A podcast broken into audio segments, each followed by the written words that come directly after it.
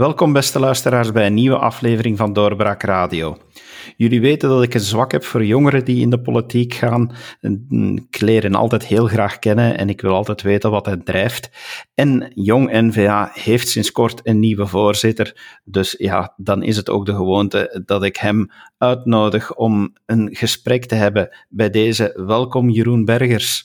Dankjewel, altijd leuk uh, om bij Doorbraak te gast te zijn. Dankjewel. Zoals ik zei, ja, sinds kort voorzitter van Jong NVA. Een jongensdroom die daarmee vervuld geraakt? Absoluut. Ik denk, uh, soms kijk ik nog altijd terug. Alleen nog altijd. Het is uh, amper twee weken geleden. Maar als ik die beelden uh, zie van de ontlading toen dat ze afriepen uh, op ons congres, dat ik had gewonnen, dat is echt fantastisch om te zien. Alle vrienden ook die recht springen. Het was, ehm, ja, het was, het was ongelooflijk, maar ik leef het nu al uh, een aantal weken. En ik heb er uh, super veel goesting in uh, om de komende drie jaar Jong NVA meer dan ooit op de kaart te zetten. Welke punten waren zo wat de voornaamste punten die jij naar voren hebt gebracht in je campagne, waarmee je zegt dat zijn nu echt de redenen waar ik de leden van Jong NVA heb voor gevraagd om voor mij te stemmen?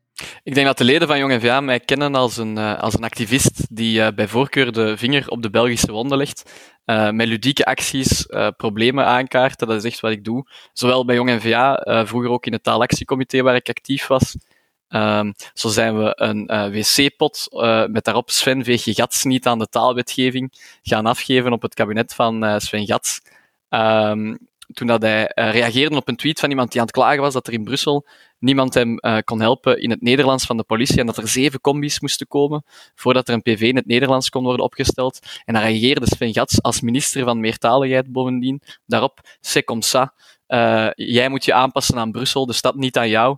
Dus dan hebben we ja, de, de wc-pot met Sven Veeg Gats niet aan de taalwetgeving daar gaan afzetten. Maar bijvoorbeeld vorige week ook al, um, toen dat het kernkabinet doorging uh, van de federale regering over um, de kernuitstap, zijn we met een gigantische uh, kaars aan de wedstrijd 16 gaan staan om te zeggen van ja, kijk, ik denk dat de oorlog in Oekraïne aantoont, meer dan ooit, dat we onafhankelijk moeten worden van Russisch gas. En oftewel doen we dat hè, door kaarsjes te gaan branden, oftewel doen we dat door onze kerncentrales open te houden. En met Jong NVA kiezen we natuurlijk resoluut voor dat laatste. Jammer genoeg heeft de federale regering niet beslist om onze vijf jongste kernreactoren open te houden. En uh, gaan ze terug gascentrales bijbouwen. Slecht voor het klimaat, slecht voor onze geopolitieke situatie. Uh, ik denk dat niemand dat begrijpt. Maar zo dus met ludieke acties echt politieke problemen aankaarten is echt mijn ding. Daarnaast ook los van acties serieus communiceren wanneer het moet. maar wel sterk communiceren en smoel geven naar Jong NVA. En zeker ook een beetje het studenticoze. Ik denk dat als jongere partij moet je vooral dicht bij jongeren staan. En dus in de studentensteden denk ik dat we een zeer grote rol te spelen hebben. En daarnaast ook natuurlijk vooral onze jongeren voorbereiden, vormen op, uh, met het oog op die lokale verkiezingen in 2024. Dus dat waren de drie grootste speerpunten. Lokale verkiezingen zijn inderdaad iets wat, uh, wat er gaat aankomen. daar, daar mik je dus duidelijk op. Dus je vindt het ook wel belangrijk om jongeren te kunnen vormen, om je gelegenheid te geven om, om opleiding mee te krijgen, zich beter te scholen om betere politici te worden. Ja, absoluut. Dat is een van de kerntaken van een jongerenpartij uiteindelijk, van elke jongerenpartij volgens mij. Um, dus ik denk enerzijds uh, moet Jong NVA een leerschool zijn voor onze leden. Denk ik dat we ook echt een, een katalysator kunnen zijn om, zeker op lokaal niveau, jongeren de kansen te geven uh, met de nieuwe kieswetgeving uh, die de lijststem afschaft om te springen en om een gemeenteraadzetel te veroveren. En anderzijds ja, ook ideologische onderbouwing, bijleren over het politiek systeem. Ja, als je dat wil doen, dan kan je best bij een jongerenpartij terecht natuurlijk. Je had het over die ludieke acties. Dat is natuurlijk altijd heel leuk om bepaalde standpunten in de verf te zetten en om op te vallen. En bij een jongere partij kan dat uiteraard. Uh, daar kan dat makkelijker dan, uh, dan later bij, bij de moederpartij, neem ik aan. Maar ben je niet bang dat door het feit dat je, dat je daar echt nu al mee vereenzelvigd wordt, en we herinneren ons ook allemaal de foto waar je op staat met uh, de, de Belgische vlag onder je voeten, vrees je dan niet dat je te gemakkelijk gaat weggezet worden? Och, dat is diegene met zijn streken en daar zit niks serieus in? Ja, ik denk dat de tegenstanders zullen dat zeker proberen, maar ik denk dat als mensen kijken en effectief de moeite doen om aandacht te besteden aan wat ik vertel tijdens zo'n ludieke acties, is dat er altijd wel een serieuze boodschap achter zit. Dus we proberen op een heel ludieke en speelse manier de boodschap te brengen, zodat ze ook terechtkomt bij mensen die ja, misschien minder bezig zijn met politiek, hè, um, of die er minder interesse in hebben, zodat zij ook zo ja, op de hoogte worden gebracht van politieke thema's die toch wel heel belangrijk zijn volgens mij. Um, maar er steekt altijd wel een, een, een, zeer duidelijke inhoudelijke boodschap achter, die, uh, die we proberen over te brengen. Dus ik denk dat dat heel belangrijk is. Uh, ja, inderdaad, tegenstanders uiteindelijk zullen die acties misschien aangrijpen om te zeggen, ah, we moeten die niet serieus nemen, ah, dat is een, uh, een, een extreem figuur, of ja, je kan het maar bedenken. Maar uiteindelijk zullen tegenstanders altijd een excuus zoeken om, om je niet serieus te nemen. Dus ik denk niet dat je, zeker in de politiek, zeker als jongere, denk ik niet dat je je moet laten doen uh, om, omwille van wat uw tegenstanders vertellen. Je moet juist uw oor te, te horen, te luisteren leggen bij uw eigen achterban. En ik denk dat de jonge NVA-achterban wel heeft gesproken van kijk, het mag volgens uh, ons iets activistischer. Ik denk dat de, de partij vroeger ook, zeker ten tijde van BAV bijvoorbeeld, um, activistischer was dan uh, dat ze nu is. En dat is ergens logisch natuurlijk, omdat de partij nu uh, moet besturen. Hè. Ze moeten akkoorden sluiten. Ze zetten hun handtekening onder een regeringsakkoord. Maar dat doen wij als Jong VA niet. Hè. Wij zitten niet mee aan de onderhandelingstafel. En dat geeft ons de marge om net iets activistischer te zijn en om uh, de vinger op de wonden te leggen. En ik denk dat dat wel uh, belangrijk is. Durf je dan ook als jong NVA en als jong NVA-voorzitter standpunten in te nemen die men uh, ja, aan, aan, de, aan de tafel verderop in het partijsecretariaat, die men daar aan die tafel niet graag zal horen? Absoluut. Uh, en dat doen we ook. Uh, dat doen we ook. Uh, ik denk, als we kijken bijvoorbeeld naar het congres van Jong NVA dat we onlangs hebben gehad, daar zeggen wij met Jong NVA heel duidelijk, ja, wij willen Vlaamse onafhankelijkheid. Wij kiezen daarvoor en, niet voor het confederalisme.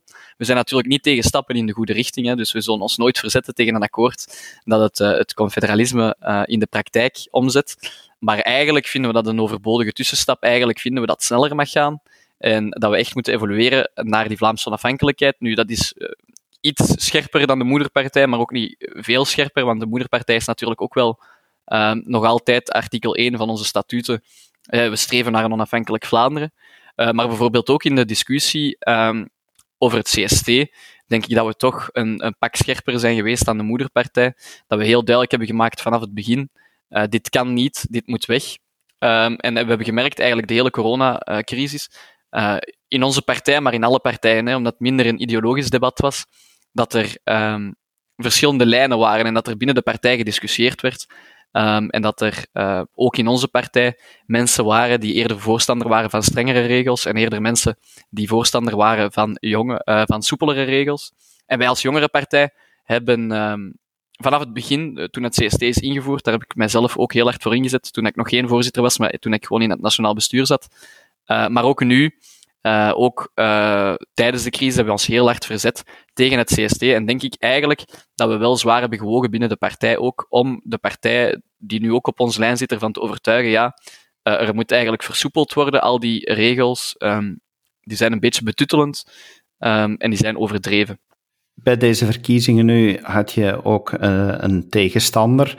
Uh, je bent zelf verkozen met 57% van de stemmen. Wil toch zeggen dat uh, ook de andere kandidaat een behoorlijk aantal mensen had die achter hem stonden. Gaat hij nog een rol spelen in je bestuur? Ik denk inderdaad dat mijn tegenkandidaat ook bijzonder veel steun had. Het was zeker niet een eenzijdige verkiezing. Het was een heel spannende campagne ook. Uiteindelijk een, een iets duidelijker resultaat dan ik verwacht had. Maar dat neemt niet weg, inderdaad, uh, dat mijn tegenkandidaat uh, heel wat steun had. Uh, en dat we daar zeker niet voorbij mogen laten gaan. Maar ik denk als je kijkt naar het nationaal bestuur dat we nu hebben, dat zijn zeker niet allemaal kandidaten die ik heb gesponsord, om het zo te zeggen. Dat is een gemixte ploeg, waar ook mensen van mijn tegenkandidaat, zijn achterban, in zitten. Ik denk dat dat gezond is voor de partij, dus dat dat alvast een, eh, een eerste stap is uh, in de goede richting. Um, dan specifiek over uh, of dat hij betrokken zal worden. Ik denk dat dat in de eerste plaats afhangt van, um, van Glenn zelf. Um, en de mentaliteit die hij toont, ja, of hij het wilt zelf ook. maar als hij daartoe openstaat, dan is hij altijd zeker welkom om eens een, eens een koffie te gaan drinken en te bespreken hoe dat we Jong NVA samen sterker kunnen maken. Deze verkiezingen hebben redelijk veel aandacht gekregen in de pers. Gewoonlijk jongere voorzitterverkiezingen, die, uh, ja, die krijgen zomaar eens een voetnoot hier en daar. Uh, maar nu ja, doken er toch al snel verhalen op van dat het allemaal wat moeilijk gelopen is, laat ik het uh, zo noemen. Um, hoe is jouw reactie daar nu eigenlijk op? Ja, dat er eigenlijk veel over geschreven is, maar bijzonder weinig van aan is. Uh, en dat ik het uh, betreur dat sommige journalisten dingen schrijven, maar dan niet um, de journalistieke ethiek hebben om eens te bellen en te horen um, hoe het echt zit. Dus er werd geschreven in het nieuwsblad over een, motie van wantrouwen die tegen mij zou worden ingediend. Dat is niet het geval. Um, er is nooit een motie ingediend.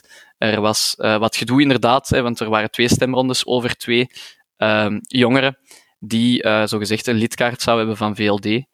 Ehm, maar daarom hebben we net een tweede stemronde georganiseerd en dan is er gevraagd aan die mensen om de zaal te verlaten.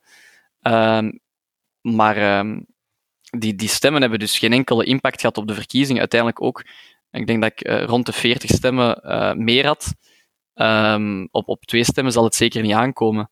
Dus ik denk dat er ja, dat wat er over geschreven is, klopt gewoon niet. Er is één, geen motie ingediend. Twee, er hebben geen mensen met een lidkaart van een andere partij gestemd, want net daarom hebben we een tweede stemronde georganiseerd. Um, en dan, ja, eh, zag ik in de knak uh, verschijnen dat de eerste afdelingsraad van deze nieuwe ploeg bijzonder rumoerig was. Daar is echt totaal niks van aan. Ik denk dat uh, iedereen die op de afdelingsraad zat, uh, de afdelingsraad is eigenlijk een soort intern parlement, dat die kan bevestigen dat dat een van de rustigste uh, afdelingsraden was uh, die er ooit is geweest en dat uh, door wat de pers schrijft, onze partij, onze jongere partij, eigenlijk meer op één lijn zit dan misschien zelfs ooit tevoren. Mainstream media die maken natuurlijk graag hun eigen verhaal, dat weten we. En daarom dat het ook zo belangrijk is dat we deze podcast doen met doorbraak, om, uh, om toch uh, duidelijkheid te brengen en uh, verhalen te brengen die aan meningen te geven die anderen niet brengen.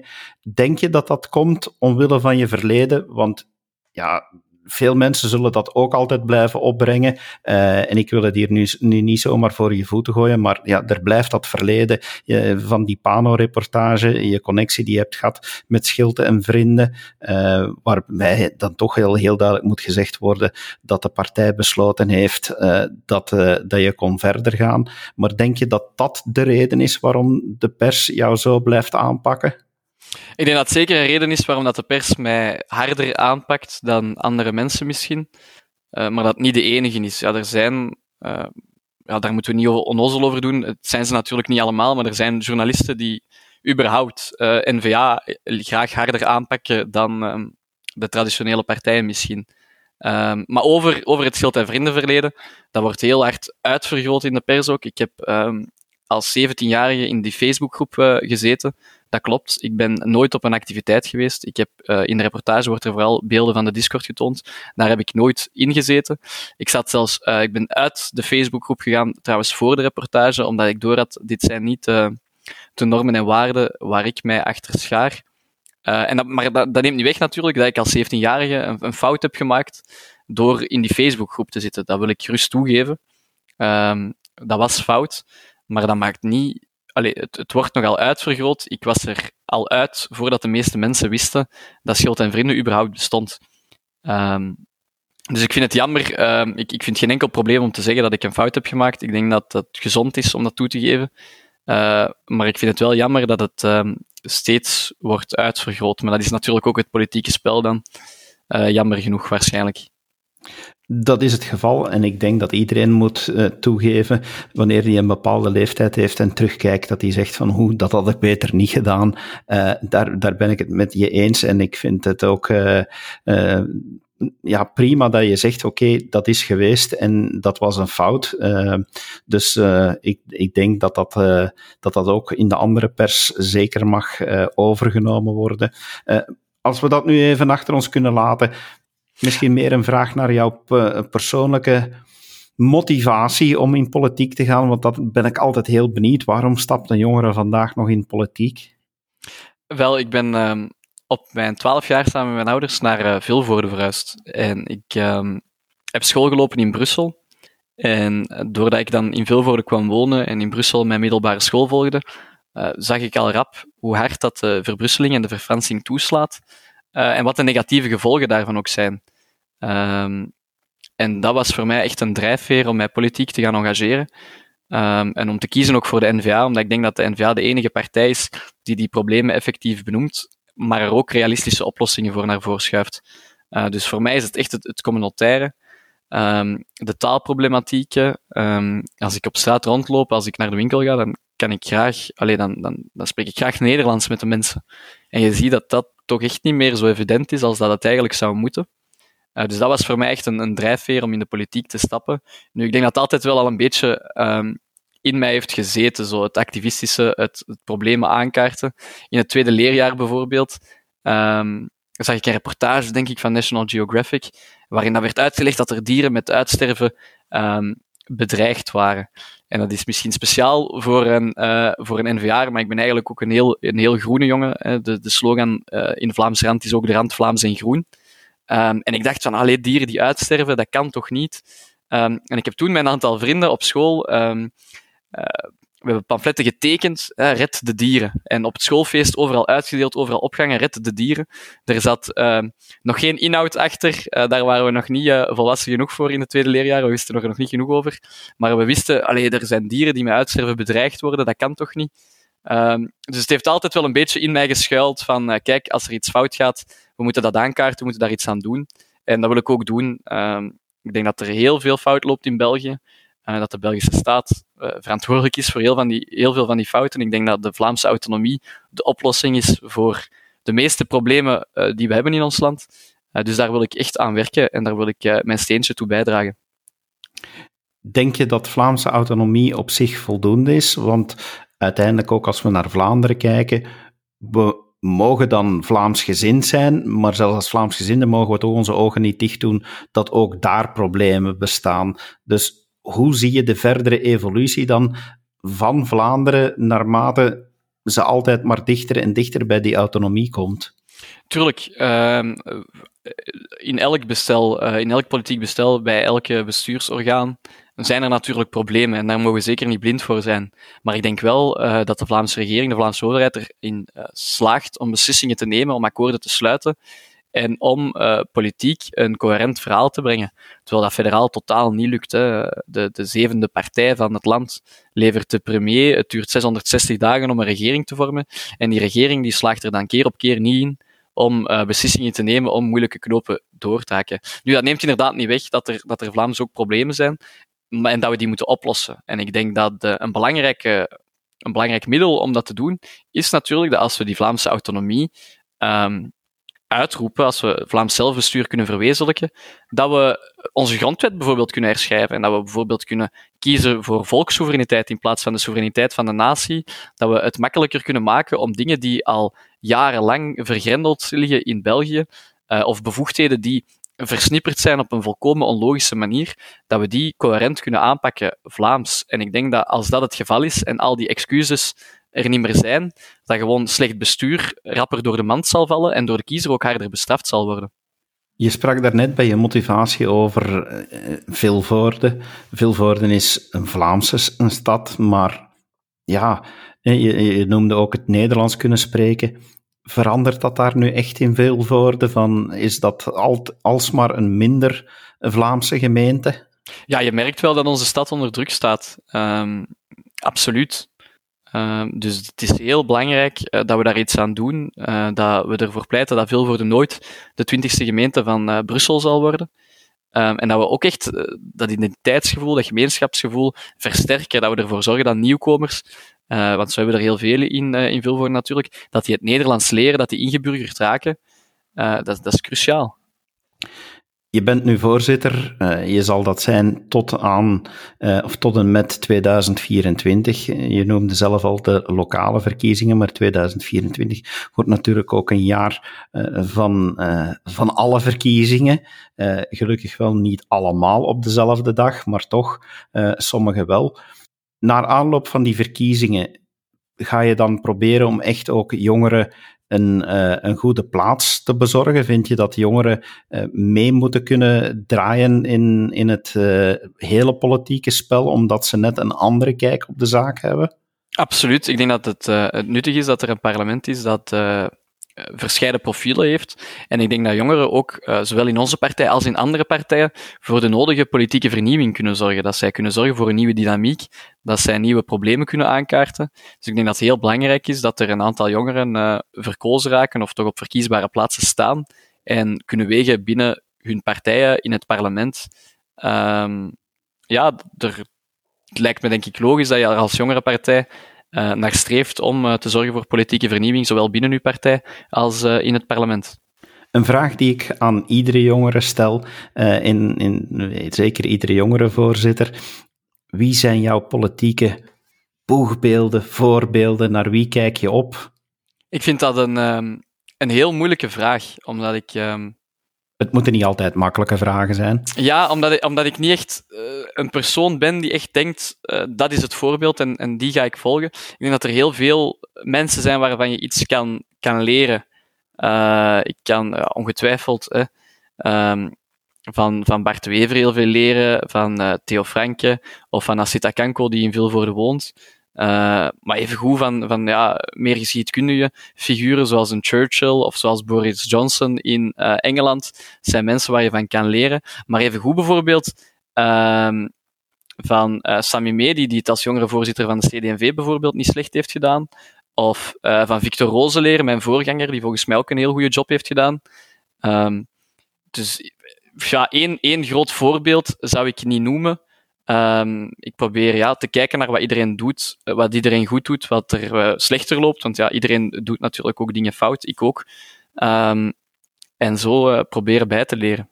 Hoe gaat de samenwerking verlopen met de andere jonge partijen? De afgelopen jaren uh, hebben die toch een aantal keer de handen in elkaar geslaan om uh, gezamenlijk een standpunt in te nemen. Jij bent de man van de ludieke acties. Gaan er acties komen die dat uh, door meer dan alleen jong NVA worden gedragen?